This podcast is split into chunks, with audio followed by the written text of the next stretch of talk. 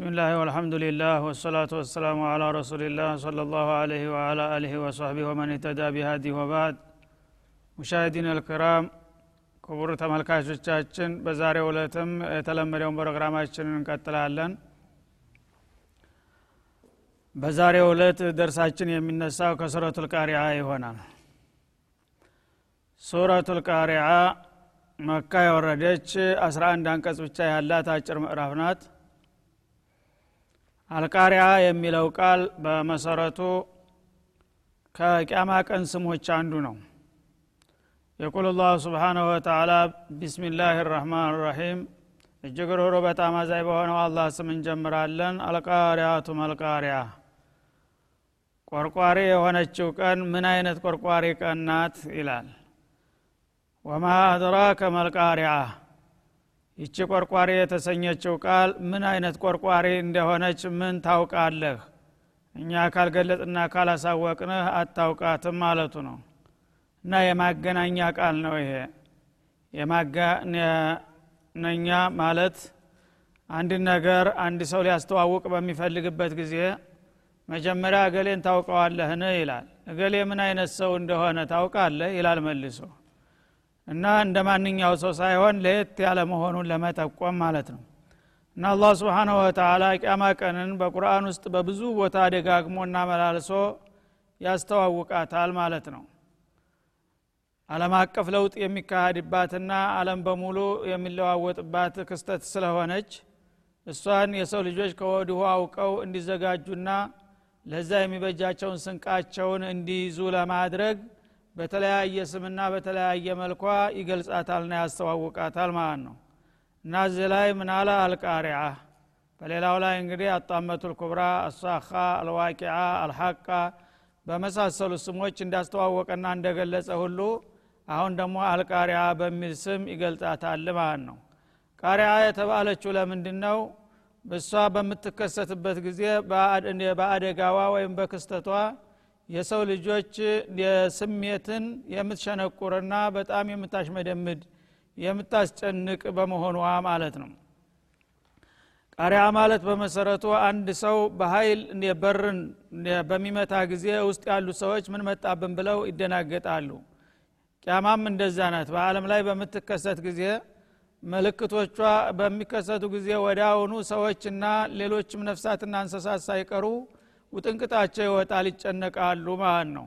እና ቆርቆራዋ ከልብና ከጭንቅላት ውስጥ የሚገባ በመሆኑ እና ይቺ ቆርቋሪ ቀን ምን አይነት ቆርቋሪ ቀን? ተራ ነገር እንዳይመስልህ በጣም አይከብዱ የከበደችና የከፋች ቆርቋሪ ቀን ናት ይላል ማለት ነው። እንደገና መልሶ ሲያጋንናት ወማ አድራከ መልቃሪያ ይቺ ቆርቋሪ የተባለችው እለት ምን አይነት ቆርቋሪ እንደሆነች ምን አሳወቀህ አታውቅም እኔ ካልነገርኩና ካልገለጽኩልህ በስተቀር ይላል ማለት ነው። እና ከዚያ በኋላ እንግዲህ የእሷን ምንነት በመጠኑም ቢሆን ለማብራራት መጀመሪያ በጥቅሉ ታስቀመጠ በኋላ የውመ የኩኑ ናሱ ከልፈራሽ ልመብቱት በዛ ዕለት ሰዎች ልክ በመሬት ላይ እንደተበተኑ ብራብሮች ይመስላሉ ይላል። እና አልፈራሹ ልመብቱት በሌላው ቦታ ጀራዱ ሙንተሽር እንደሚለው ነው። ከአነሁም ጀራዱ ሙንተሽር አንበጣ መጀመሪያ በሚፈጠርበት ጊዜ በአሸዋማ ቦታ በባህርና በውሃ በወደብ አካባቢ ነው ብዙ ጊዜ የሚገደግደውና እንቁላሉን የሚቀፈቅፈው። ያ የተቀፈቀፈው እንቁላል መወለጃው በሚደርስበት ጊዜ ክንፍ ሳያወጣ ገና ጫጩቱ እንዳለ እንዳሸን አሸዋ መስሎ ይርመሰመሳል። አንዱ በአንዱ ላይ እየተመሰቃቀለ ማለት ነው። ያንን ይመስላል የሰው ልጆች ሁኔታ ነው የሚለው በዛ የመሰለው በሁለት መልኩ ነው። አንደኛ በብዛቱ እንግዲህ አንበጣ አላህ ስብሓን ወተላ ከፈጠራቸው ነገሮች ሁሉ በጣም በርካታና ብዙ መንጋ ያለው ፍጡር ነው። ሁለተኛ ደግሞ የሚሄድበትን አቅጣጫ ሳያውቅ ገና ክንፍ ስላላወጣ እስበርሱ አንዱ ወደ ግራ ሌላ ወደ ቀኝ አንዱ ወደ ፊት ሌላ ወደ ኋላ ይርመሰመስና ይመሰቃቀላል ማለት ነው። የቅያማ ቀንም ክስተት እንደዛው ነው። ስራፊል በሚነፋበት ጊዜ ፍጥረታት ከምድረ ከርስ ከንፍለው ይወጣሉ። በሚወጡ ጊዜ በመደናገጥ ሁላቸውም ወዴት እንደሚሄዱ አያውቁትም ማለት ነው። አንዱ ወደ ፊት ሌላ ወደ ግራ ወደ ቀኝ ምስቅልቅሉ ይወጣልና ከዛ አኳያ በብዛታቸውና በትርምሳቸው ልክ ገና ክንፍ ያላበቀለ የአንበጣ መንጋ ይመስላሉ ይላል ማለት ነው።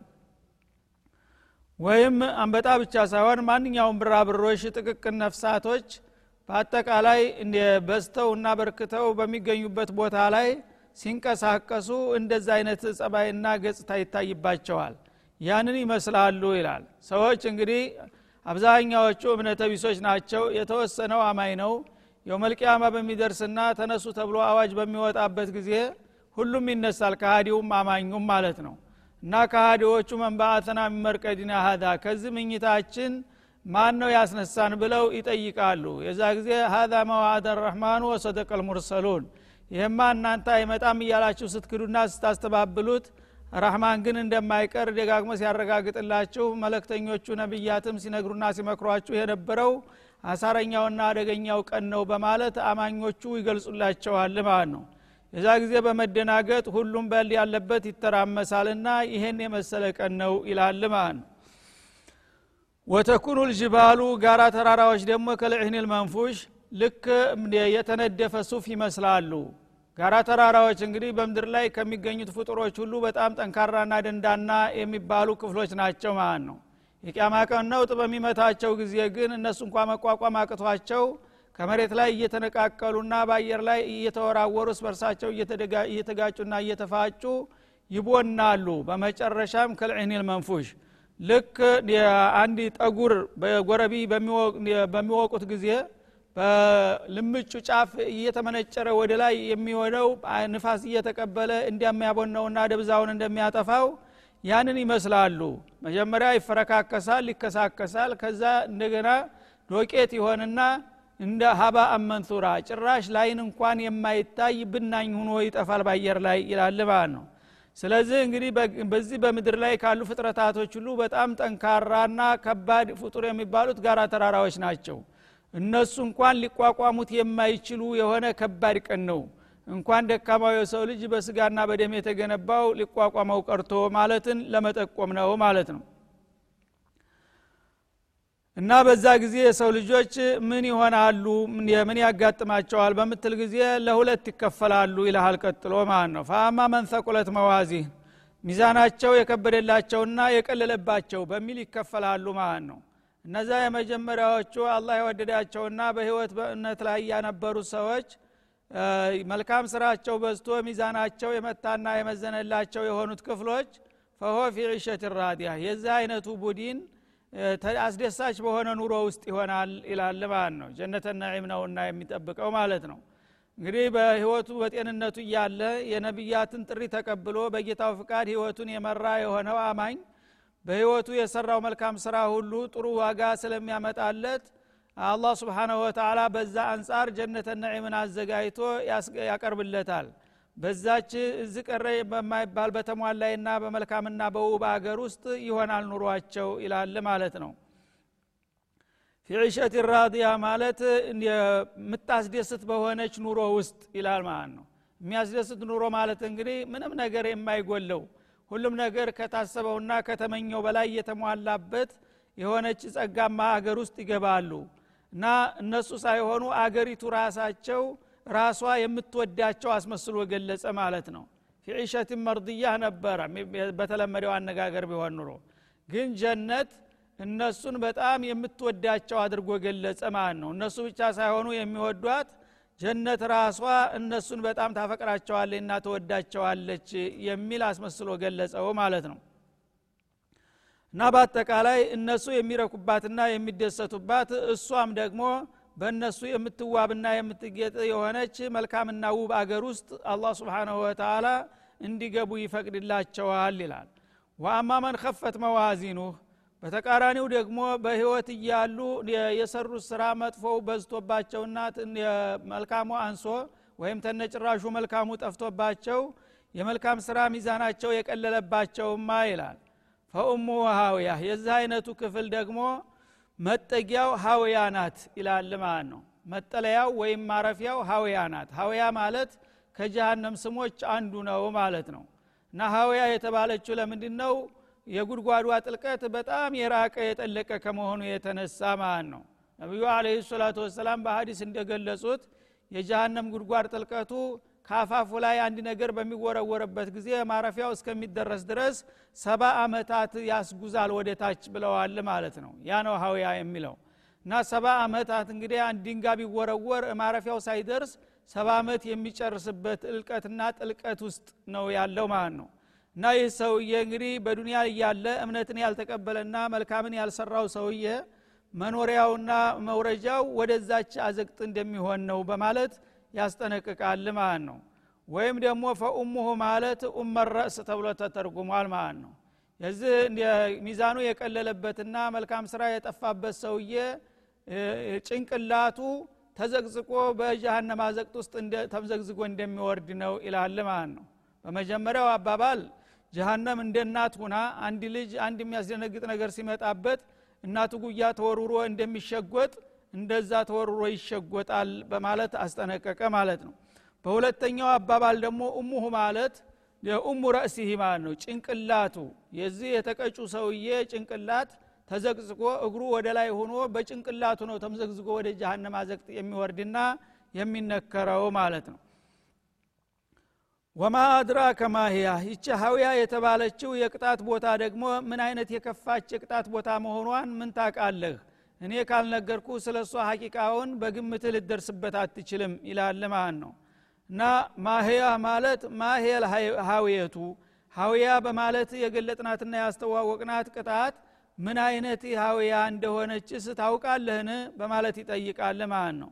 እና እሷን ማንም ሰው በግምቱ ይህን ትመስላለችና ይህን ታክላለች ብሎ ሊያውቀና ሊረዳት የሚችል የለም ከእኔ ከባለቤቷ በስተቀር ይልሃል ማለት ነው ናሩን ሐሚያ። እንዳው ባጭሩ በጣም አይግሙ የጋመች እሳት ናት። እና የመጨረሻ የማቃጠል ኃይሏ ዳር የደረሰ ማለት ነው። እና ነቢዩ አለህ ሰላቱ ወሰላም የጀሃነም እሳት ክብደቷ ምን ያህል እንደሆነ ሲገልጡ ናሩኩም ሀዲህ አሉ። እዚህ በዱንያ ላይ የምትገለገሉባት የተለያዩ ምግባችሁን የምታበስሩባትና የምትሞቁ መብራት የምታገኙባት እሳታችሁ ጁዝኡን ሚን ሰብዒነ ጁዝአ ሚን ጀሃነም ከጀሃነም ከሰባ ደረጃ አንድ percent ብቻ ናት አሉ ማለት ነው። ጀሃነም እንግዲህ እዚህ አሁን እኛ ከምናቃት እሳት የፈለገው ከባድ እሳት ቢባልም ከዛ በሰባ እጥፍ እዚህ እኛ ጋር ያለችው ከሰባ አንድ ሀባ ብቻ ናት ማለት ነው። ስልሳ ዘጠኙ ደረጃ እዛው ጀሃነም ውስጥ ነው ያለው። ስለዚህ የዛ አይነት እሳት የተሞላባት ቦታ ናት ይቺ ሀውያ የተባለችው ቦታ ነው የሚለው እና አይግሙ የጋመች የሆነ እሳት ናት። ከዛም መብረጃ የሌላት ማለት ነው? ስለዚህ እንግዲህ የሰው ልጆች በዚህ በዱንያ ህይወታቸው ላይ እያሉ አላህ ስብሓናሁ ወተላ የላከላቸውን የነቢያት ጥሪ ተቀብለው ህይወታቸውን በሱ ፍቃድ ከመሩ እና መልካም ስራ ካበዙ መልካም ስራቸው ታመዘነላቸው ጀነተ ነዒም ሲሆን ቦታቸው። በተቃራኒው ደግሞ እምነት ታልተቀበሉ ወይም ደግሞ ቢቀበሉም በቂ ነጥብ ካላመጡ መጥፎ ስራቸው ከበዛና ካመዘነባቸው መኖሪያቸው ጀሃነም እንደምትሆን ነው ይላል ማለት ነው። ግን ኢማን ያለው ሰው የፈለገውን ያህል ቢዘገይም እንኳ በመጨረሻ መውጣቱና ወደ ጀነት መመለሱ አይቀርም። እምነት ከሌለው ግን ተነጭራሹ ዜሮ ከሆነ ተኸይር ስራ የዛ ጊዜ ዘላለም አበደል አቢዲን በዛ ውስጥ ሲማቅቅ ይኖራል ማለት ነው። ይህንን እንግዲህ የሰው ልጆች አበክረው እንዲያውቁና ከወዲሁ የሚበጃቸውን እንዲመርጡ ንገራቸውና አስጠንቅቃቸው ይላል አላ ስብሓናሁ ወተላ ሱረቱ ተካቱር በመቀጠል ደግሞ አተካቱር የተባለችውን ሱራ እንመለከታለን። ሱረቱ ተካቱር መካ የወረደች እሷም ስምንት አንቀጾች ብቻ ያሏት አጭር ምዕራፍ ናት ማለት ነው አተካቱርም የሰው ልጆች በዚህ በምድር ላይ እስካሉ ድረስ በጊዜያዊና በለታዊ ብልጭልጭ ነገር እየተታለሉና እየተሸነገሉ የዘላለም እድላቸውንና ዘላቂ የጸጋቸውን በመርሳታቸው ለከፋ ችግር የሚጋለጡ መሆናቸውን የምታስጠነቅቅ የሆነች ምዕራፍ ናት። አልሃኩም ተካቱር ይላል። እናንተ ሰዎች ስትባሉ በአላስፈላጊ ብልጭልጭና ጊዜያዊ ነገሮች መፎካከሩ አዘናጋችሁ ተቁም ነገሩ ይላል ማለት ነው እንግዲህ የሰው ልጅ የተፈጠረለትን አላማ አበክሮ አውቆ ለዛ መዋል ሲገባው ግን ባልሆኑ ብልጭልጭ ነገሮች እየተታለለ ለኪሳራ ይጋለጣል በማለት ይተቸዋል ማለት ነው። ተካቱር ማለት አንዱ ሰው እንግዲህ በገንዘብ በልጅ በወገን በስልጣን በሀብት በመሳሰሉ የዱንያ ቁሳቁሶች እኔ በልጣለሁ እኔ እሻላለሁኝ እያሉ እስበርሱ መፎካከሩና መደነፋፋቱ ለየውም መልቅያማ የሚበጃቸውን ኸይር ስራ ከመስራትና ከመገብየት አዘናጋቸው ይላል ማለት ነው። መሆን የሚገባው እንግዲህ አውቀላ እስከሆኑ ድረስ ለዘላቂውና ለቋሚው ሀገራቸው በሚበጃቸው ስራ ላይ ነበረ መፎካከርና መረባረብ ያለባቸው። ያ ቀርቶ ግን ለጊዜው የሚያታልሉና ብልጭልጭ በሆኑ ነገሮች ላይ ብቻ በመጠመድ ዘላለማዊን እድል ይዘነጉና ለኪሳራ ይጋለጣሉ ሲል ይተቻል ማለት ነው ሀታ ዙርቱም ልመቃቢር እና በዚህ ሁኔታችሁ እየተላላችሁና እየተዘናጋችሁ እድሜያችሁን በሙሉ ታጠቃልላላችሁ። እድሜያችሁ አልቆ ሙታችሁ ወደ መቃብር እስከምትሄዱና መቃብርን እስከምትጎበኙ ድረስ ይላል ማለት ነው። ወይም ሀታ ዙርቱሙል መቃብር ማለት የፉክክሩ ሁኔታ ወይም ፕሮግራም ይቀጥላል። በዚህ በዱንያ በአካባቢያችሁ ያለው ሲያልቅባችሁ በመቃብር አካባቢ ያሉትንም ወገኖቻችሁን እስከ መቁጠር ድረስ ትሄዳላችሁ በማለት ይገልጻል ማለት ነው። እና ይህ የሆነበት ምክንያቱ በኒ ሰህምና በኒ አብዲ መናፍ የሚባሉ ሁለት ብሔረሰቦች ነበሩ በመካገር ማለት ነው። ያው ናቸው የነቢዩ ወገኖች የነበሩት። እና እነዚህ ሰዎች እንግዲህ አላህ ነቢይ ልኮ ኪታብ አውርዶ ወደ ዘላለም ጸጋ ወደ ጀነት እየጋበዛቸው እያሉ እነሱ ግን በጃሂልያ አስተሳሰብ በመጠመዳቸው የዱንያውንና የአላህን ስብሓነ ወተላ ጥሪ ቸል ብለው በማያስፈልጉና እንዲሁ ዝም ብሎ በከንቱ ጉራ ይወዳደሩና ይፎካከሩ ነበረ ማለት ነው። ሁለቱ እንግዲህ በጣም የታወቁ ትልልቅ ብሔረሰቦች ነበሩና በኒ አብዲ መናፍና በኒ ሳህም የሚባሉት እኛ እንበልጣለን እኛ እንበልጣለን። በወገን እኛ ብዙ ጀግና ወገን አለን ሲል ያኛው ደግሞ እኛም ከእናንተ አናንስም ብንበልጥ እንጂ በማለት ይፎካከራሉ ማለት ነው። እና ጀግኖቻቸውን መሪዎቻቸውን አለቆቻቸውን በመቁጠር እና እኔ ገሌ ገሌ ነገሌ ነገሌ እኛ ናቸው ነገሌ ነገሌ እኛ ናቸው እያሉ ሲፎካከሩ መጀመሪያ በኒ አብዲ መናፍ ብልጫ አሳየ ማለት ነው። የዛ ጊዜ እዚህ ያሉት እንግዲህ ሲቸነፉ እዚህ ባሉት ቁጥራቸው እኛ የጀግኖች ዘር ስለሆን ብዙ ጊዜ ጦርነት ስለምንገባ በጦርነት እያለቁ ነው ቁጥራችን ሊቀነስ የቻለው። ከፈለጋችሁ እስቲ መቃብር እንቁጠር አሉና በመቃብር ያሉትን ወገኖቻቸውን ሂደው ይሄ እኛ ወገን ነው ገሌ ነው ይሄ ገሌ ነው እያሉ በመቃብር የወደቁትን እንኳ ወገኖቻቸውን ሳይቀሩ ለቁጥር ማብዣ ይቆጥሯቸው ጀመረ ማለት ነው። ይሄ ሀታ ዙርቱሙል መቃቢር ማለት እንግዲህ ዝበቁም ያላችሁትን መወዳዱ ሳይበቃችሁ እንደገና ሙታንን እስተ መቁጠር ሄዳችሁ በሚል ተተርጉሟል ማለት ነው። ሌላኛውና አመዛኙ በብዙ ሙፈስሮች የተደገፈው ግን ይሄ በዱንያ ጉዳይ መፎካከራችሁ እድሜ ልካችሁን ሁሉ አሳነፋችሁ። በዱንያ እንግዲህ ሰው ለተወሰነ ጊዜ ሊታለል ይችላል። እናንተ ግን ሁልጊዜ እድሜያችሁ እስተሚጠቃለልና ሙታችሁ ወደ መቃብር እስተምትሄዱ ድረስ መፎካከሩ ቀጠለ በዚህም የዘላለም እድላችሁን ልትከስሩ ቻላችሁ በማለት የተፈሰረውን ነው ብዙዎቹ የሚመርጡት ማለት ነው። እና እንግዲህ እነዛ ሰዎች እንደ መነሻ ይሁኑ እንጂ አላህ ስብሓነ ወተላ ለአጠቃላይ ለሰው ልጆች ነው ማስጠንቀቂያውን የሰጠው። የሰው ልጆች ስትባሉ በዚህ በጊዜያዊና በለታዊ ቁሳቁስ በመፎካከርና በመወዳደር አላማችሁን ዘነጋችሁና ረሳችሁ ሙታችሁ ወደ መቃብር እስከምትሄዱና ኪሳራ ላይ እስከምትወድቁ ድረስ ተዘናጋችሁ ይላል ማለት ነው እና እኛንም ይመለከተናል ማለት ነው። ዛሬ እንግዲህ የዲንን ጉዳይ ቸል ብለን ለዱንያ ብቻ ከሆነ የምንሮጠው ይሄ ጉዳይ ለእኛም እንደዛው ነው የሚሆነው ማለት ነው። ከላ እና ከዚህ መዘናጋትና መታለላችሁ ባላስፈላጊ ነገር መፎካከርና መወዳደራችሁ መቆጠብና መታረም አለባችሁ ይላል ማለት ነው።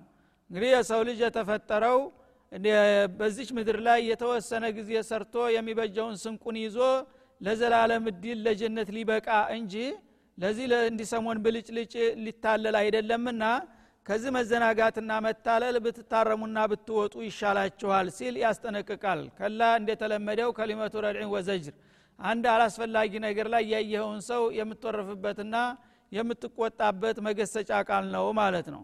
ሰውፈ ተዕለሙን እና ይህን ማስጠንቀቂያ ካልሰማችሁና ካልተቀበላችሁ በዚህ መዘዝ የሚመጣባችሁን ነገር ወደፊት ትንሽ ቆይታችሁ ታውቃላችሁ ይላል። እንግዲህ አሁን አላህ ስብሓንሁ ወተላ በክሬ ይህን ማስጠንቀቂያ የሰጠሁት በዱንያ እየታተለልና እየተዘናጋችሁ አኸራችሁን አትጡ ያልኩትን ነገር ቀላል አድርጋችሁ አትውሰዱት። እና ይህንን ማስጠንቀቂያ ካልሰማችሁና ካልተቀበላችሁ አላህ ስብሓናሁ ወተላ ወደፊት በዚህ የሚያመጣባችሁን ነገር ታውቃላችሁ ሲል አስጠነቀቀ ማለት ነው። ثم ከላ አሁንም ደግሜ ያስጠናቅቃችኋለሁኝ ተጠንቀቁ ከዚህ ነገር ራቁ ይላቸዋል ማለት ነው። ሰውፈ ተዕለሙን ማስጠንቀቂያውን ካልሰማችሁና እንደምላችሁ ምክሬን ካልተቀበላችሁ ወደፊት የሚመጣባችሁን ነገር ታውቃላችሁ ሲል ያስጠነቅቃል ማለት ነው ከላ እውነቱን ልንገራችሁ ይላል። አሁንም ቀጥሎ ለው ተዕለሙን ወደፊት በዚያ ባላስፈላጊ ነገር መዘናገትና መታለላችሁ የሚያስከትልባችሁን መዘዝና ጦስ ብታውቁና ብትረዱ ኑሮ ዕልመልየቂን የተረጋገጠ የሆነን እውቀት ብታውቁ ኑሮ ለማ አልሃኩም ተካቱር በያ አላስፈላጊ የሆነ ውድድርና ፉክክር ባላዘናጋችሁ ነበር። ግን ባለማወቃችሁ ትኩረትና ክብደት የሚሰጠውን ነገር ትታችሁ ለአላስፈላጊ ነገር ላይ እንድትሰማሩ አደረጋችሁ ነው የሚለው። ዕልመልየቂን ማለት የማያጠራጥርና የማያከራክር የሆነ ተጨባጭ እውነት እውቀት ቢኖራችሁ ኑሮ በዚህ ነገር ባልተታልላችሁና ባልተዘናጋችሁ ነበር ማለት ነው። ለተረውነ ልጀሒም ለማንኛውም ይህን ማስጠንቀቂያ ተቀብላችሁ በስራ ላይ ካላዋላችሁ በዚህ ስተታችሁና ጥፋታችሁ ሳቢያ አንድ ጊዜ ከጋመች መብረጃና መጥፊያ የሌላትን ሲኦል እንደምታው ነው ወደፊት ሲል ያስጠነቅቃል ማለት ነው። እና እንግዲህ የሰው ልጅ በዱንያ ላይ እያለ ጌታው መስራት ያለበትን ነገር ሲነግረውና ሲመክረው ካልተቀበለ የሚጎዳውን ነገር ካራቀና ካልተጠነቀቀ በዛ በአመፁ ሳቢያ የተደገሰለትን ቅጣት ማግኘትና ማየቱ የማይቀር ጉዳይ ነው ማለት ነው። ወላሂ በእርግታ ያላችሁ ይላል እችላሚቶ ላመልቀሰምናትና ማለት ነው። ثم ለተረውና አሁንም ደግሜ ያረጋግጥላችኋለሁኝ ማስጠንቀቂያውን ካልተቀበላችሁና በስርአቱ ህይወታችሁን ካልመራችሁ ጀሂምን አንዴ ከጋመች መብረጃና መጥፊያ የሌላትን እሳት እንደምታዋት ነው ይላል ማለት ነው። አይነ ሌቂን የምታዋትም ደግሞ በተጨባጭ በአይን ብሌናችሁ ነው። በምናም ወይም በግምትና በሀሳብ ሳይሆን በቀጥታ በገሃዱ አለም ጀሃነምን የምታዩበት ጊዜ ይመጣላችኋል ይላል ማለት ነው። እና እንግዲህ ማየት ብቻ ሳይሆን ዛሬ አላየነውም እያላችሁ የምትጠራጠሩበትን ነገር ነገ በይፋ አሳይቻችሁ ከዛም እንድትገቡበት ትደረጋላችሁ ማለቱ ነው። ثم ለቱስአሉነ የውመኢድን አን ነዒም። ከዛ በዛ እለት በዚህ በዱንያ ላይ ስትቀማጠሉበትና ስትደሰቱበት የነበረውን ጸጋ ሁሉ በእርግጥ ትጠየቃላችሁ ይላል ማለት ነው።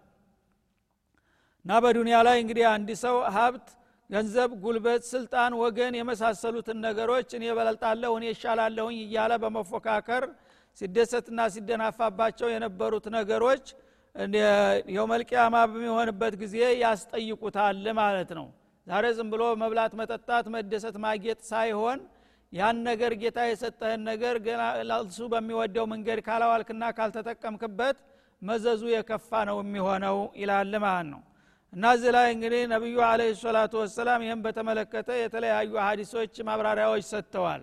ለምሳሌ አብዱላህ ብኑ ሽክር የተባሉ ሰሃቢ እንደሚያወሩት በአንድ ወቅት ነቢዩ አለ ሰላቱ ወሰላም ይችን ምዕራፍ እያነበቡ ደረስኩኝ ይላል እና በሚደርሱ ጊዜ እሷን ካስተዋሉ በኋላ የቁሉ ብኑ አደም ማሊ ማሊ የሰው ልጅ ሁልጊዜ ገንዘቤ ገንዘቤ ይላል። ስለ ገንዘብ ብቻ ነው የሚወዘወዘው።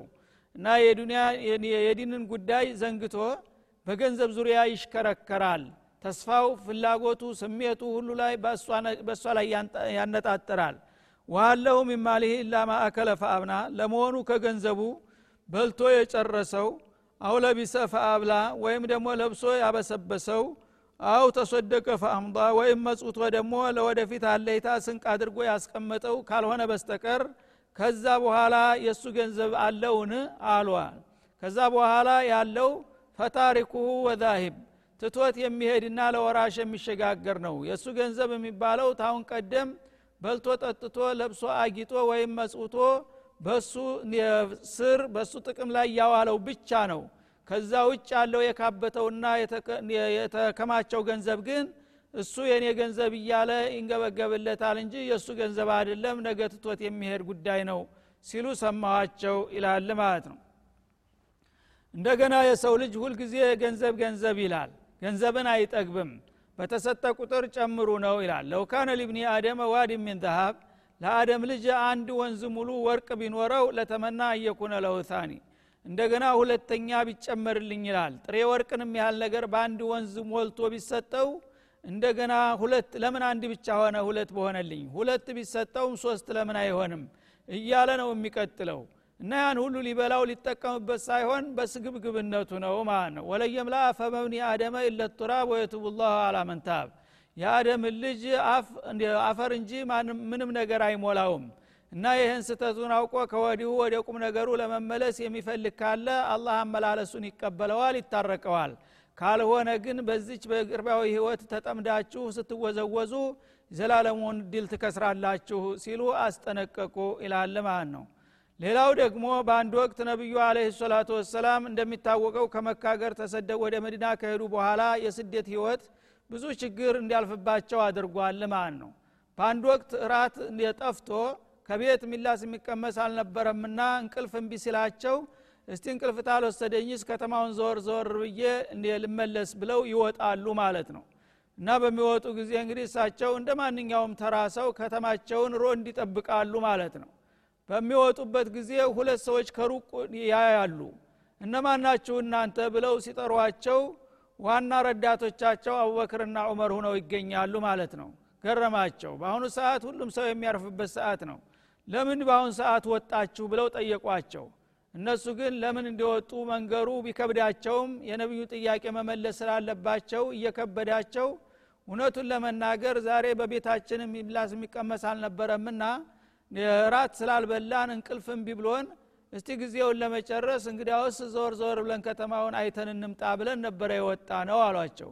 እርሰውስ በአሁን ሰዓት ምን አወጣወት ሲሏቸው እኔም እናንተ ያወጣችሁ ጉዳይ ሳይሆን አይቀርም ያወጣኝ አሉ ማለት ነው። ያነ ነቢዩ አለ ሰላቱ ወሰላም ተሰማቸው። እነዚህ ሁለት ታላላቅ ሰዎች አቡበክርና ዑመር በመካገር የታወቁ ባላባቶችና ባለጸጋዎች ነበሩ። አሁን በዚህ በእስላም ምክንያት ሀገራቸው አፈናቅሌ የዕለት ቁርስና እራት የሚያጡበት ደረጃ ደረሱ በማለት አዘኑ። እና እንደምንም ብዬ ዛሬ እራት ማብላት አለብኝ አሉና የራሳቸውን ረስተው ለነሱ በመደንገጥ አንድ ወዳጃቸው ነበርና የመዲና ኗሪ እስቲ እሱ ቤት እንሂድ ይላሉ ማለት ነው። እሱ ቤት ሄዱና እገሌ ያለ ወይ ብለው ሲቆረቁሩ እሱ ወጣ ብሏል ሴትዮዋ ግቡ አሁን ይመጣል አለቻቸው። የት ሂዷል በሚለው ጊዜ ውሃ ቀዝቃዛ ውሃ ሊያመጣልን ሂዷል አለች እንደዛ በሚሉበት ሰዓት እሱም ወዲያው ደረሰና ግቡ አላቸው። በደስታ በዛሬ ዕለት እንደኔ የተከበረ እንግዳ የመጣለት ሰው የለም በማለት በጸጋ ተቀበላቸው። የጓሮ አትክልት ነበረውና ተምር አሁኑ ተምሩን እስከ ዘረረቱ ቆርጦ አመጣና ሰጣቸው። እንደገና ቢለዋ ይዞ ወደ ጉረና በመግባት አንድ በግ አረደላቸውና እሷን ቶሎ አባስሎ ጠብሶ ስጋ መጣላቸው። ያን ተምራቸውን እየበሉ ስጋ ውስጥ የሚባሰል ድረስ ከቆዩ በኋላ ስጋቸውን በልተውና መረቃቸውን ጠጥተው ራባቸውን አስወግደው ሲወጡ ለቱስአሉነ አንሀደ ነዒም ልቅያማ አሏቸው። ሰው ቤት ሂደው እንግዲህ ለአንዴ ያገኟትን ራት እንደ ትልቅ ነገር በማድረግ ይህን ጸጋ አላህ ልቅያማ እንደሚጠይቃችሁ ነው ሽክሩን ካልመለሳችሁ። ተቤታችሁ ወዳችሁ አንጀታችሁ ታጥፎ ወጣችሁ። አሁን ግን ይኸው ራባችሁን አስወግዳችሁ ደስተኞቹ ናችሁ ተመለሳችሁ በዚች እንኳ ደረጃ ሽክሩ ካልተመለሰ ጌታ እንደሚጠይቅ ነው ሲሉ አስጠነቀቁና አስተማሯቸው ይላል። ስለዚህ ዛሬ እንግዲህ እድሜ ልኩን እያገሳ ሁልጊዜ የሚበላ የሚጠጣው ሰው የጌታ ሹክር ያልመለሰ ተጠያቂነቱ ምን ያህል የሚከፋና የሚከብድ መሆኑን ያሳየናል ማለት ነው። እና እንግዲህ ይህንን አውቆ የሰው ልጆች ይህን ጊዜ ይቺ ብልጭልጭ ህይወት እንዲያታተልላቸውና የዘላለም እድላቸውን እንዳይከስሩ ጠንቀቅ ማለት እንዳለባቸው ነው። በአጠቃላይ ሱራዋ የምታመለክተንና የምትጠቁመን ማለት ነው። ስለዚህ ከወንሁ ልብ መግዛትና ለቁም ነገሩ መሰለፍ መስራት ይኖርብናል እያል ይህ ደርሳችን እዚህ ላይ ይጠቃለላል። ወሰለ ላሁ ወሰለማ አለ ነቢይ ወአልህ ወሰህባ